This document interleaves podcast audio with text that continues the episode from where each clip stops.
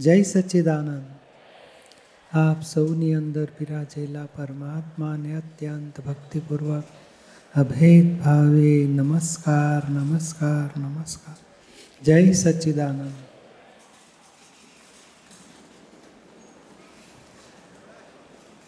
વ્યવસ્થિતના જ્ઞાનની સમજણ ગોઠવીએ, ડખોડખલથી મુક્ત રહેવાય. અને આ જન્મ જયંતિ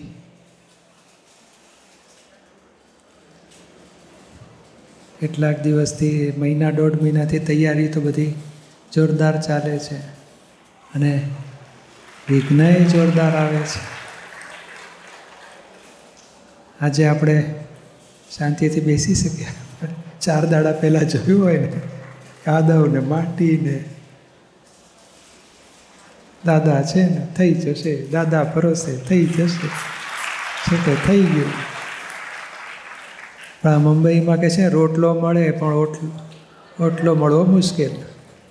ધંધા, નોકરી, પૈસા બધું મળે, પણ રહેઠાણ મુશ્કેલ. તેવું આય, સત્સંગ હોલ. મોટો મોટો મોટો બનાવવા જઈએ, પણ લિમિટેશન આવી ગઈ. એટલે બીજા હોલ કરવા પડ્યા, ત્રીજા હોલ. પંદર, સત્તર તો હોલ બના, રાખ્યા છે. જુદી જુદી જગ્યાએ. હવે એમાં આપણને ડખો ના થવી જોઈએ. વ્યવસ્થિતની સમજણ ગોઠવીને. એ જે છે તે હવે આ જ છે. એમાં એડજસ્ટ એવરીવેર થઈશું.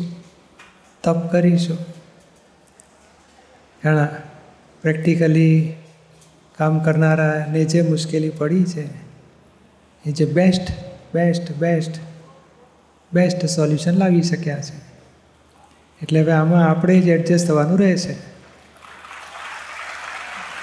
બન્યું એ વ્યવસ્થિત, બન્યું એ ન્યાય, બન્યું એ કરેક્ટ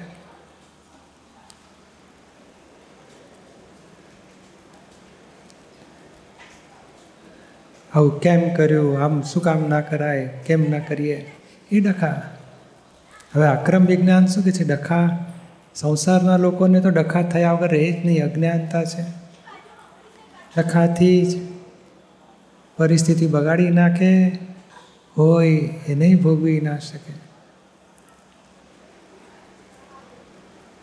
એટલે આપણે બન્યું એ કરેક્ટ જેટલું વ્યવસ્થિતનું જ્ઞાન ગોઠવતા જઈશું, કોઈ પરિસ્થિતિ આપણને વિપરીત નહીં લાગે. ઓહો, કશું ના કરતાં ઘણું સારું થયું છે. જો પોઝિટિવ જોતા જઈએ તો કોઈ ડખો જ નહીં રહે. છતાં બુદ્ધિ ડખો કરી નાખે એવું અજ્ઞાન ભરી લાયેલા છે. હવે એ જ્ઞાન ડખો થઈ જશે, આપણે કરવાની ઈચ્છા ના આવી જાય. આવું કેમ બનાવ્યું ને આવું શું કામ કરે છે ને આ લોકો આમ છે ને આ લોકો આવા છે ને મુંબઈવાળા આમ ને ધ્યાન નથી રાખતા ને. અમને આ ના મળ્યું ને અમને આ મળ્યું, બધા ડખાના સ્વરૂપો એ ડખાવ બુદ્ધિ બતાડે આપણે જ્ઞાનથી ડખો ઊભો થાય, આપણે નિકાલ કરવાનો. આ વ્યવસ્થિત છે. તને મળ્યું એ તારા હિસાબનું મળ્યું, એથી વધારે અપેક્ષા ના રાખીશ. અને આમ આ લોકોને આવું અમારા જેવા, તો કે ના, આપણે આઠ નંબરના બૂટ પહેરવાના, પહેલાં અગિયાર નંબરના પહેરતો હોય તો પહેરવા દો. દરેકની સાઇઝ પ્રમાણે કેપેસિટી પ્રમાણે અને પોતાના હિસાબ પ્રમાણે એનું ભેગું થાય છે.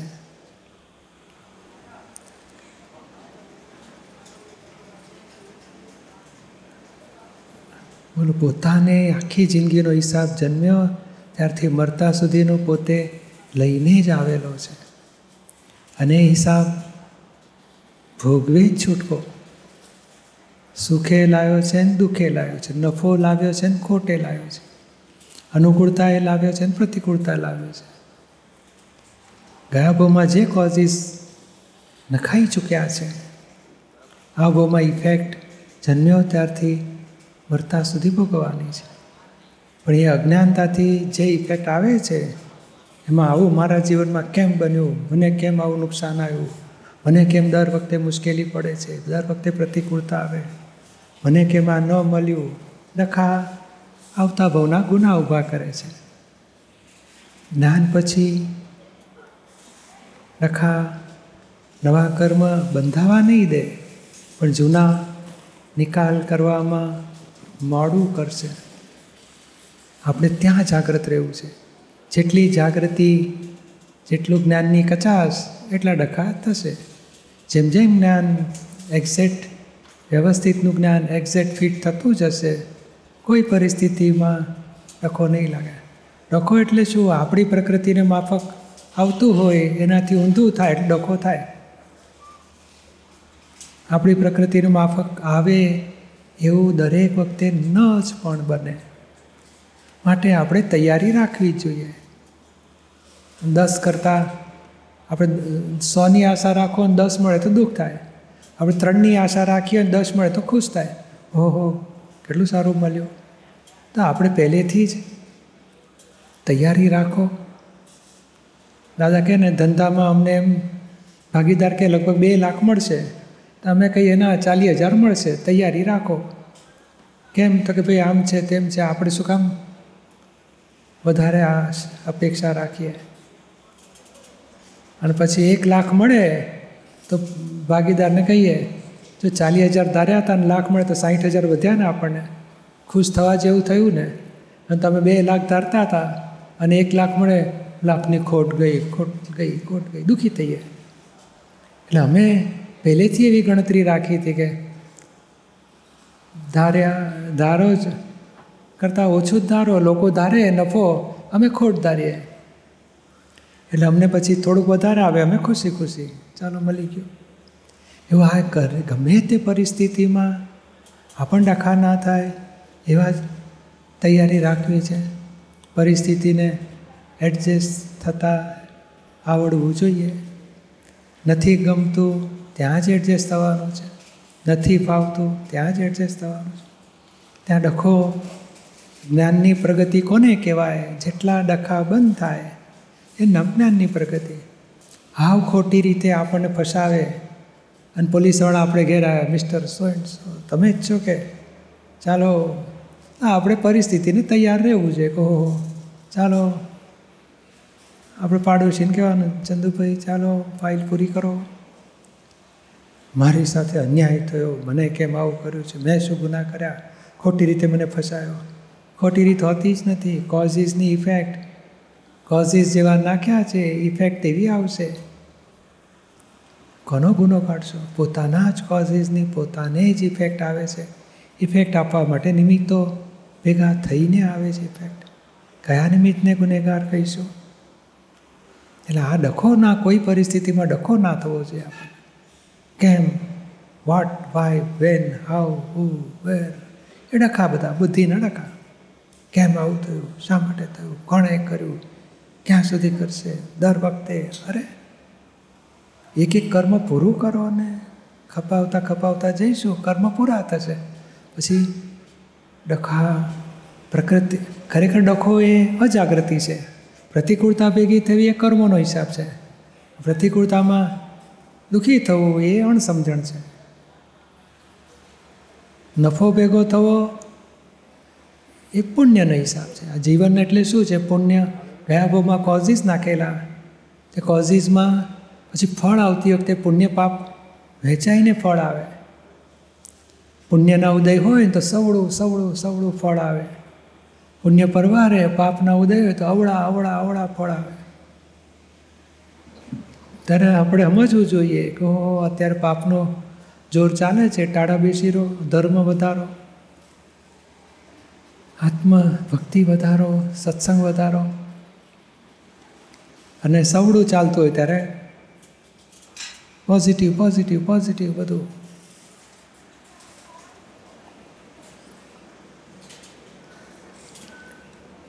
અને આજે કેમ પુણ્ય બંધાય, આજે કેમ પાપ બંધાય? તો કે કોઈને નુકસાન કરીએ, આ છેતરપિંડી કરે છે, વિશ્વાસઘાત કરે છે. જો તમારું કામ આટલું પતાવી આપીશ, પચીસ હજાર આપવા પડશે, પાંચ હજાર આપવા પડશે, લાંચ લે છે, રૂશ્વત લે છે. આ બધું પાપ કર્મ બંધાવાના ધંધા છે. નીતિ, પ્રમાણિકતા, ખાતરી, શ્રદ્ધા, બધું એ પુણ્ય બંધાવે. સેવા, પરોપકાર, દાન, ભક્તિ બધું. બીજાને કંઈ પણ નુકસાન કરો, છેતરો, વિશ્વાસઘાત કરો, પાપ બંધાવે. બીજાને કંઈ પણ દુઃખ પહોંચાડ્યું, પાપ બંધાશે. બીજાને કંઈ પણ સુખ પહોંચાડ્યો, પુણ્ય બંધાશે. અને પુણ્ય જ્યારે ફળ આપશે, ત્યારે ધાર્યા પ્રમાણે પાસા પડ્યા કરે. જરા ઈચ્છા થાય બંગલો, તો બંધાઈ જવાની સંજોગ મળે. સરસ બંધાય ગાડી રીતિ સિદ્ધિ ભૌતિક સુખો મળે. અને પાપના ઉદય આવે ને તો એવું ધંધામાં ખોટ જાય લોન લેવા જાય તો ભરવાય નહીં. ધંધો ગાડી વેચી દો ને ઘર વેચી દો દાડે દાડે બધું નુકસાન નુકસાન નુકસાન. આયા જ કરે. હવે ત્યાં ક્ષમતા ભાવમાં રહેવું એ પુરુષાર્થ છે કે આ ખરાબ ટાઈમ આવ્યો છે, દુઃખી નથી તો રાત પછી દાડો આવશે. ત્યાં સુધી તપ કરો, ધર્મ વધારો. ધર્મ, સત્સંગ તો એ પુણ્ય બંધાવશે. લક્ષ્મીજીની પાછળ દોડ્યા કરીએ. આર્ત ધ્યાન, રૌદ્ર ધ્યાન કરીએ. કેવી રીતે વધારે મળે, કેમ ક્યાંથી વધારે મળે, એ બધું પાપ બંધાવાનું કારણ છે. અને ધર્મ કરીએ. આત્મધર્મ ઊંચામાં ઊંચો છે. અથવા સંસારમાં અજ્ઞાન દશામાં હોય તો જે કુળમાં જન્મ્યો એ ધર્મ કરે. ભક્તિ, પૂજા, માળા, મંત્ર, જાપ, કંઈક પુણ્ય બંધાશે. પણ ભૂલ ક્યાં થાય છે? જ્યારે અવળા સંજોગ આવે, ત્યારે અપસેટ અપસેટ શું કરવું શું ના કરવું જલ્દી કરવું કેવી રીતે ડખા એ ડખા જ પરિસ્થિતિને સુધારતા નથી. અહંકાર જે ડિસ્ચાર્જ કર્મ છે, એમાં દખલ કરે છે. એટલે અત્યારની પરિસ્થિતિ બગાડે છે, દખલનો ગુનો આવતો ભવના કર્મ બંધાય છે. આપણે સંભાવે નિકાલ કરીએ છીએ ઓ આવી ખરાબ પરિસ્થિતિ. કશો વાંધો નહીં. કોઈનો દોષ નથી, મારો હિસાબ છે. ધીમે ધીમે ધીમે કાળ પૂરો થશે એટલે સંજોગ બદલાશે. એટલે જેટલું આ જ્ઞાન વ્યવસ્થિત, એટલે result of scientific circumstantial evidence આપણા કોઝિસ એ બિગેસ્ટ એવિડન્સ છે. પેલું કર્મ બાંધ્યું, જે મગનો દાણો નાખો, પાણી, જમીન, પ્રકાશ, ગરમી, ખાતર, એને ઉગાડશે જમીન. હવા બધું. તો ઘરમાં આપણે બીજ નાખ્યું છે ગયા ભાવમાં. ભાઈ ભાવી જોઈએ છોકરા આવવા જોઈએ ને ધંધો જોઈએ ને ભાગીદાર જોઈએ ને આ જોઈએ ને તે. જોઈએ જોઈએ જોઈએ. મને આવું ફાવે જ નહીં, હું આવું કરું જ નહીં. આ ડખા જે કર્યા છે એ જ બીજ નાખીએ છીએ. આ આવું જોઈએ છે. ચાલતી ગાડીને ધક્કો મારી એ ડખો કહેવાય. એટલે ચાલી જ રહી છે ગાડી. એક એક સ્ટેશન આવશે ઊભી રહેશે. પહોંચાડે છે આપણને છેલ્લા સ્ટેશને. અહીંયા આમ કેમ ના થયું? જલ્દી થવું છે. કેમ?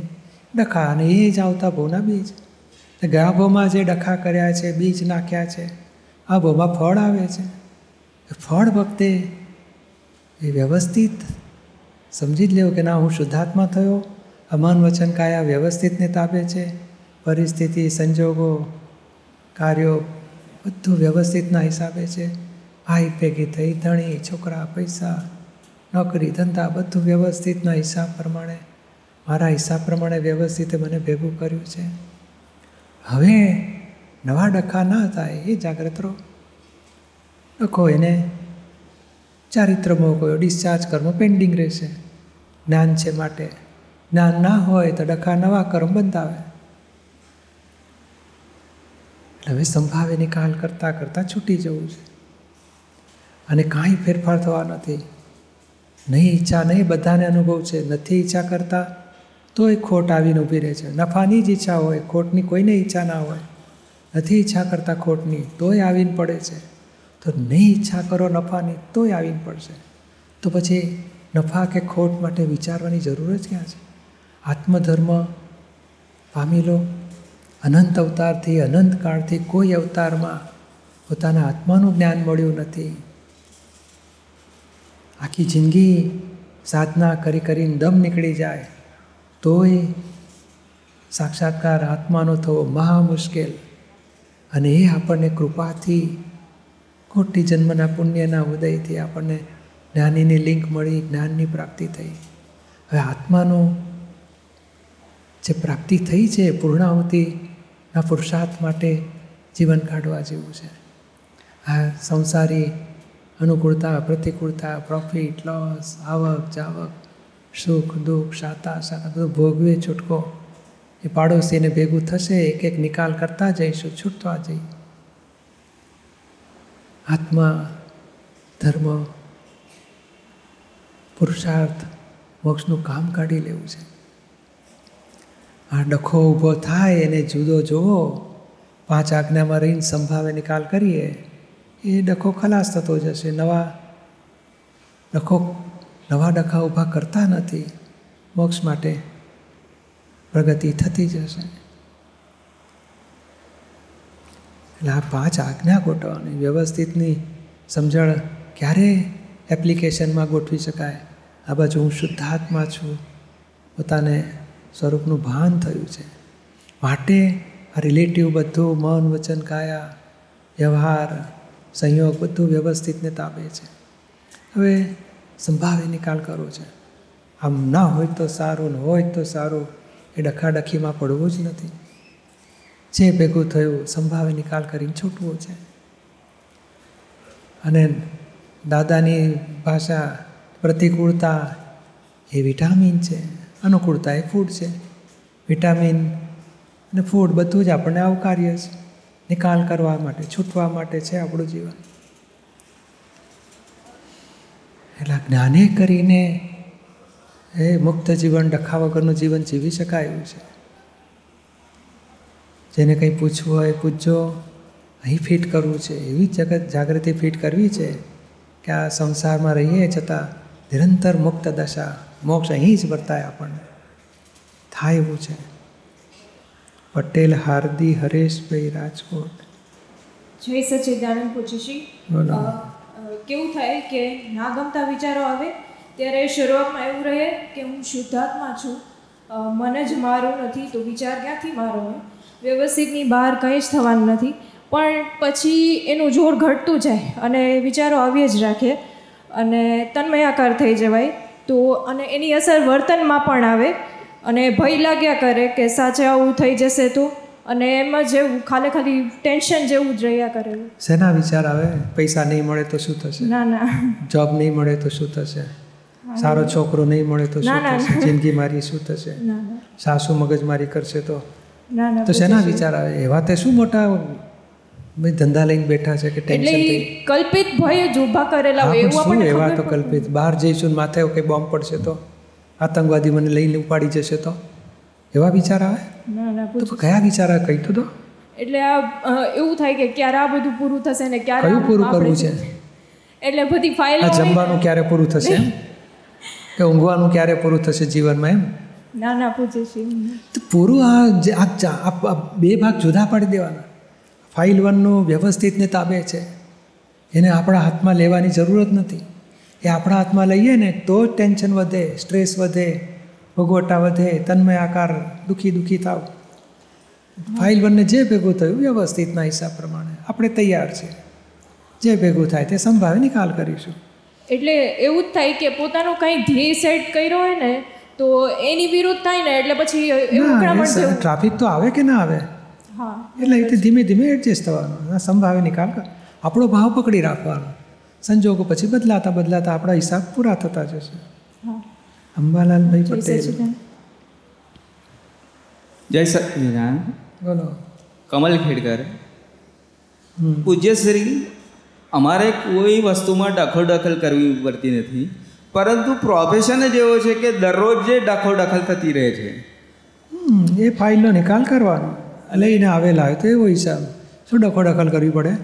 રે આપણા. ટ્રાફિક પોલીસ છો તમે? ના ના ના ના હું બધાને અટકાવવાનું ને બધાને જવા દેવાનું ડખો જ. કરો તો? હું પોતે વકીલ છું. ઓ વકીલ છો? એટલે વકીલાતમાં કેવું કરવું પડે છે? તો વકીલ કરવાની પણ આપણે ચોખ્ખા કેસ લેવાના ગોટાળાવાળા નહીં લેવાના. પણ ગોટાળાવાળા નથી લેતા છતાં પણ સામેવાળાને વ્યક્તિને તો દુઃખ જ થાય છે કેટલી વખતે. અને ફેમિલીના જે કેસો હોય છે સાહેબ એની અંદર તો પતિ પત્નીના ઝઘડામાં એવું થાય છે કે એને સમજાવવા ખૂબ મુશ્કેલ પડી ના તમારે શું કરવાનું? જો ભાઈ તમારો કેસ લઈશ તમારે શિબિર ભરવી પડશે. એક તમારે દસ પાંચ ટકા પૈસા ઓછા લઈશ. એ તમારે બોલો એમને પ્રોફિટ વધી જશે. આ એટલે પૂજ્યશ્રી અમે અમારે તો પ્રોબ્લેમ આવે ને પતિ પત્નીના. અમે કહીએ ભાઈ જો આ પારાયણ એક ભર્યા પછી આપણો કેસ તમારો લઈશું અમે. એ પારાયણ ભર્યા પછી છે ને પતિ પત્નીને ભેગા કરીએ લગભગ તો પંચ્યાસી ટકા પ્રોબ્લેમ સોલ્વ થઈ ગયો છે. હા દસ પંદર ટકા છે હવે અમે જ્ઞાન પકડીશું બરોબર છે. હવે દેખાડ્યું ને તમે સામાયિક પ્રતિકોણ કરીશું. લ્યો સો ટકા સોલ્વ હવે વગર ફીએ તમારે તો ફી લેવી પડે. હવે અમે એક નક્કી કર્યું છે કે જે જે કંકોત્રી આવે અને જે ચાંદલો કરવો પડે એની સાથે દાદાની એક ચોપડી આપી પતિ પત્નીના પ્રોબ્લેમ માટેની. દિવ્ય વ્યવહાર. દિવ્ય વ્યવહારની. એટલે એ નક્કી ક્લેશ વિનાનું જીવન આપી દેવાનું. પતિ પત્ની મા બાપ છોકરા વ્યવહાર પૈસો બધું આવી જાય. ક્લેશ વિનાનું જીવન છે ને? હા એટલે આપી આપી ચોક્કસ આપવી ચોપડી. અને આખો સેટ આપશો ને તો કાંઈ વાંધો નહીં. હા. ચિંતા ક્રોધ અથડામણ ટાળો એડજસ્ટ એવરી યર બન્યું થઈને બધી ચોપડી આપીએ. અને થોડું પૈસાનું વ્યવહારે આપવું ચોપડી. કારણ શું છે કે પૈસા જ મોટું મોકાણ છે બધી. તે ચોપડી વાંચે ને તો સમજણ પડે કે ઓહો જેટલી અનીતિ અપ્રમાણિકતા કરીશું એટલા પૈસા ઓછા આવશે. મન વચન કાંઈથી ચોરી નહીં કરી પૈસા ખૂબ આવશે. સમજણ તો પડે માણસને. જોશી કિરી કીર્તિકુમાર. જય સચ્ચિદાનંદ. બોલો. કીર્તિભાઈ વિસનગર. હા બોલો.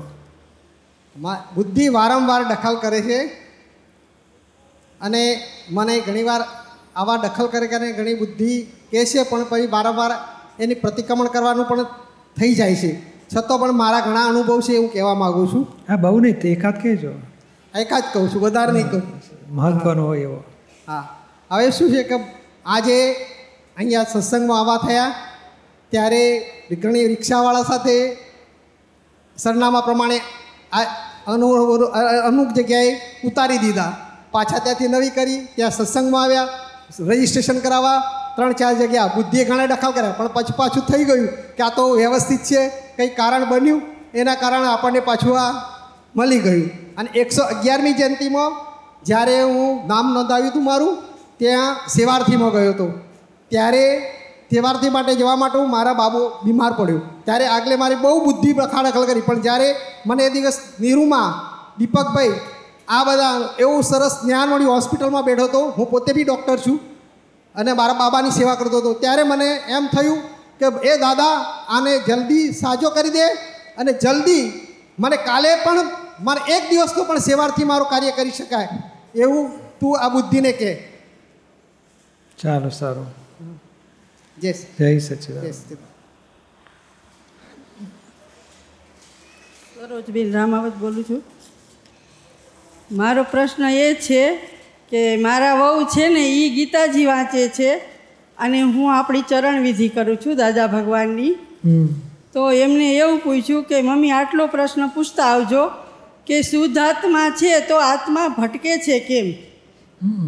એમનો દીકરો ગુજરી ગયો છે ત્રણ દિવસનો. એ ભટકે છે કેમ? પણ આમાં કેમ? બધા આત્મા ભટકતા નથી. બીજો જન્મ મળી જ જાય છે. અને એ ભટકામણ એટલે સંસારમાં ચાર ગતિમાં ભટકામણ તો અજ્ઞાન છે ત્યાં સુધી ભટકામણ છે. આત્મા શુદ્ધ છે પણ આપણને એની ખબર નથી. આત્મા શુદ્ધ છે કે આત્મા છે કે નથી કે શું છે ને કેવો છે ને? એ કશું ભાન જ નથી. દેહાત્યાસમાં આવી ગયા છે. દેહ મળ્યો, હું સ્ત્રી છું હું પત્ની છું હું માં છું મારો બાબો એક્સપાયર્ડ થઈ ગયો અને હું માં. એ બધું એ અજ્ઞાન છે ને, એ જ ભટકામણનું કારણ છે. એ અજ્ઞાન જાય ને પછી આત્મદ્રષ્ટિ થાય કે નહીં, આત્મા મરતોય નથી, દેહનો હિસાબ, દેહ સાથે બાળકનો હિસાબ હતો, સંબંધ પૂરો થયો. એ આત્મા મોક્ષ માર્ગમાં આગળ વધ્યો છે. મારી હિસાબે વ્યક્તિ સાથેનો પૂરો થયો એ શુદ્ધાત્મા ને હોય શુદ્ધાત્મા. તો શુદ્ધાત્માની દ્રષ્ટિ થાય તો શુદ્ધનો અનુભવ થાય પછી. એ તો અજ્ઞાન દશા છે, ત્યાં સુધી આ બધું કર્મ બંધાયા કરશે ને ચાર ગતિમાં ભટકાયા કરવીશું બાકી એવો કંઈ આત્મા, જો પ્રેતાત્મા ભટકે છે ને એવું કંઈ ભટકતા નથી કોઈના આત્મા. બહુ જૂજ લાખોમાં એકાદ હોય, બાકી રોજ મરે છે તો પછી જે મૃત્યુ થાય છે તો બીજો જન્મ કર્મ પ્રમાણે મળી જ જતો હોય છે. ને કંઈ ભટકવાનું હોતું નથી એને. ના એવું તો કહે છે કે શ્રાદ્ધમાં ન ભેરા હોય ત્રણ વર્ષ તો પાંચમા વર્ષે ભેરવી તો એ આત્મા ભટકે છે. ના એટલે એ ભટકવાની વાત છે ને એ લેતા જ નથી આપણે. આપણે સમજીએ કે આ કારણ શરીર અસ્થૂળ શરીર છોડે છે. કારણ શરીર સૂક્ષ્મ શરીર અને આત્મા તરત બીજા ગર્ભમાં પહોંચી જાય છે. એ ભટકતો નથી ત્યાં. જય સચિદાનંદ.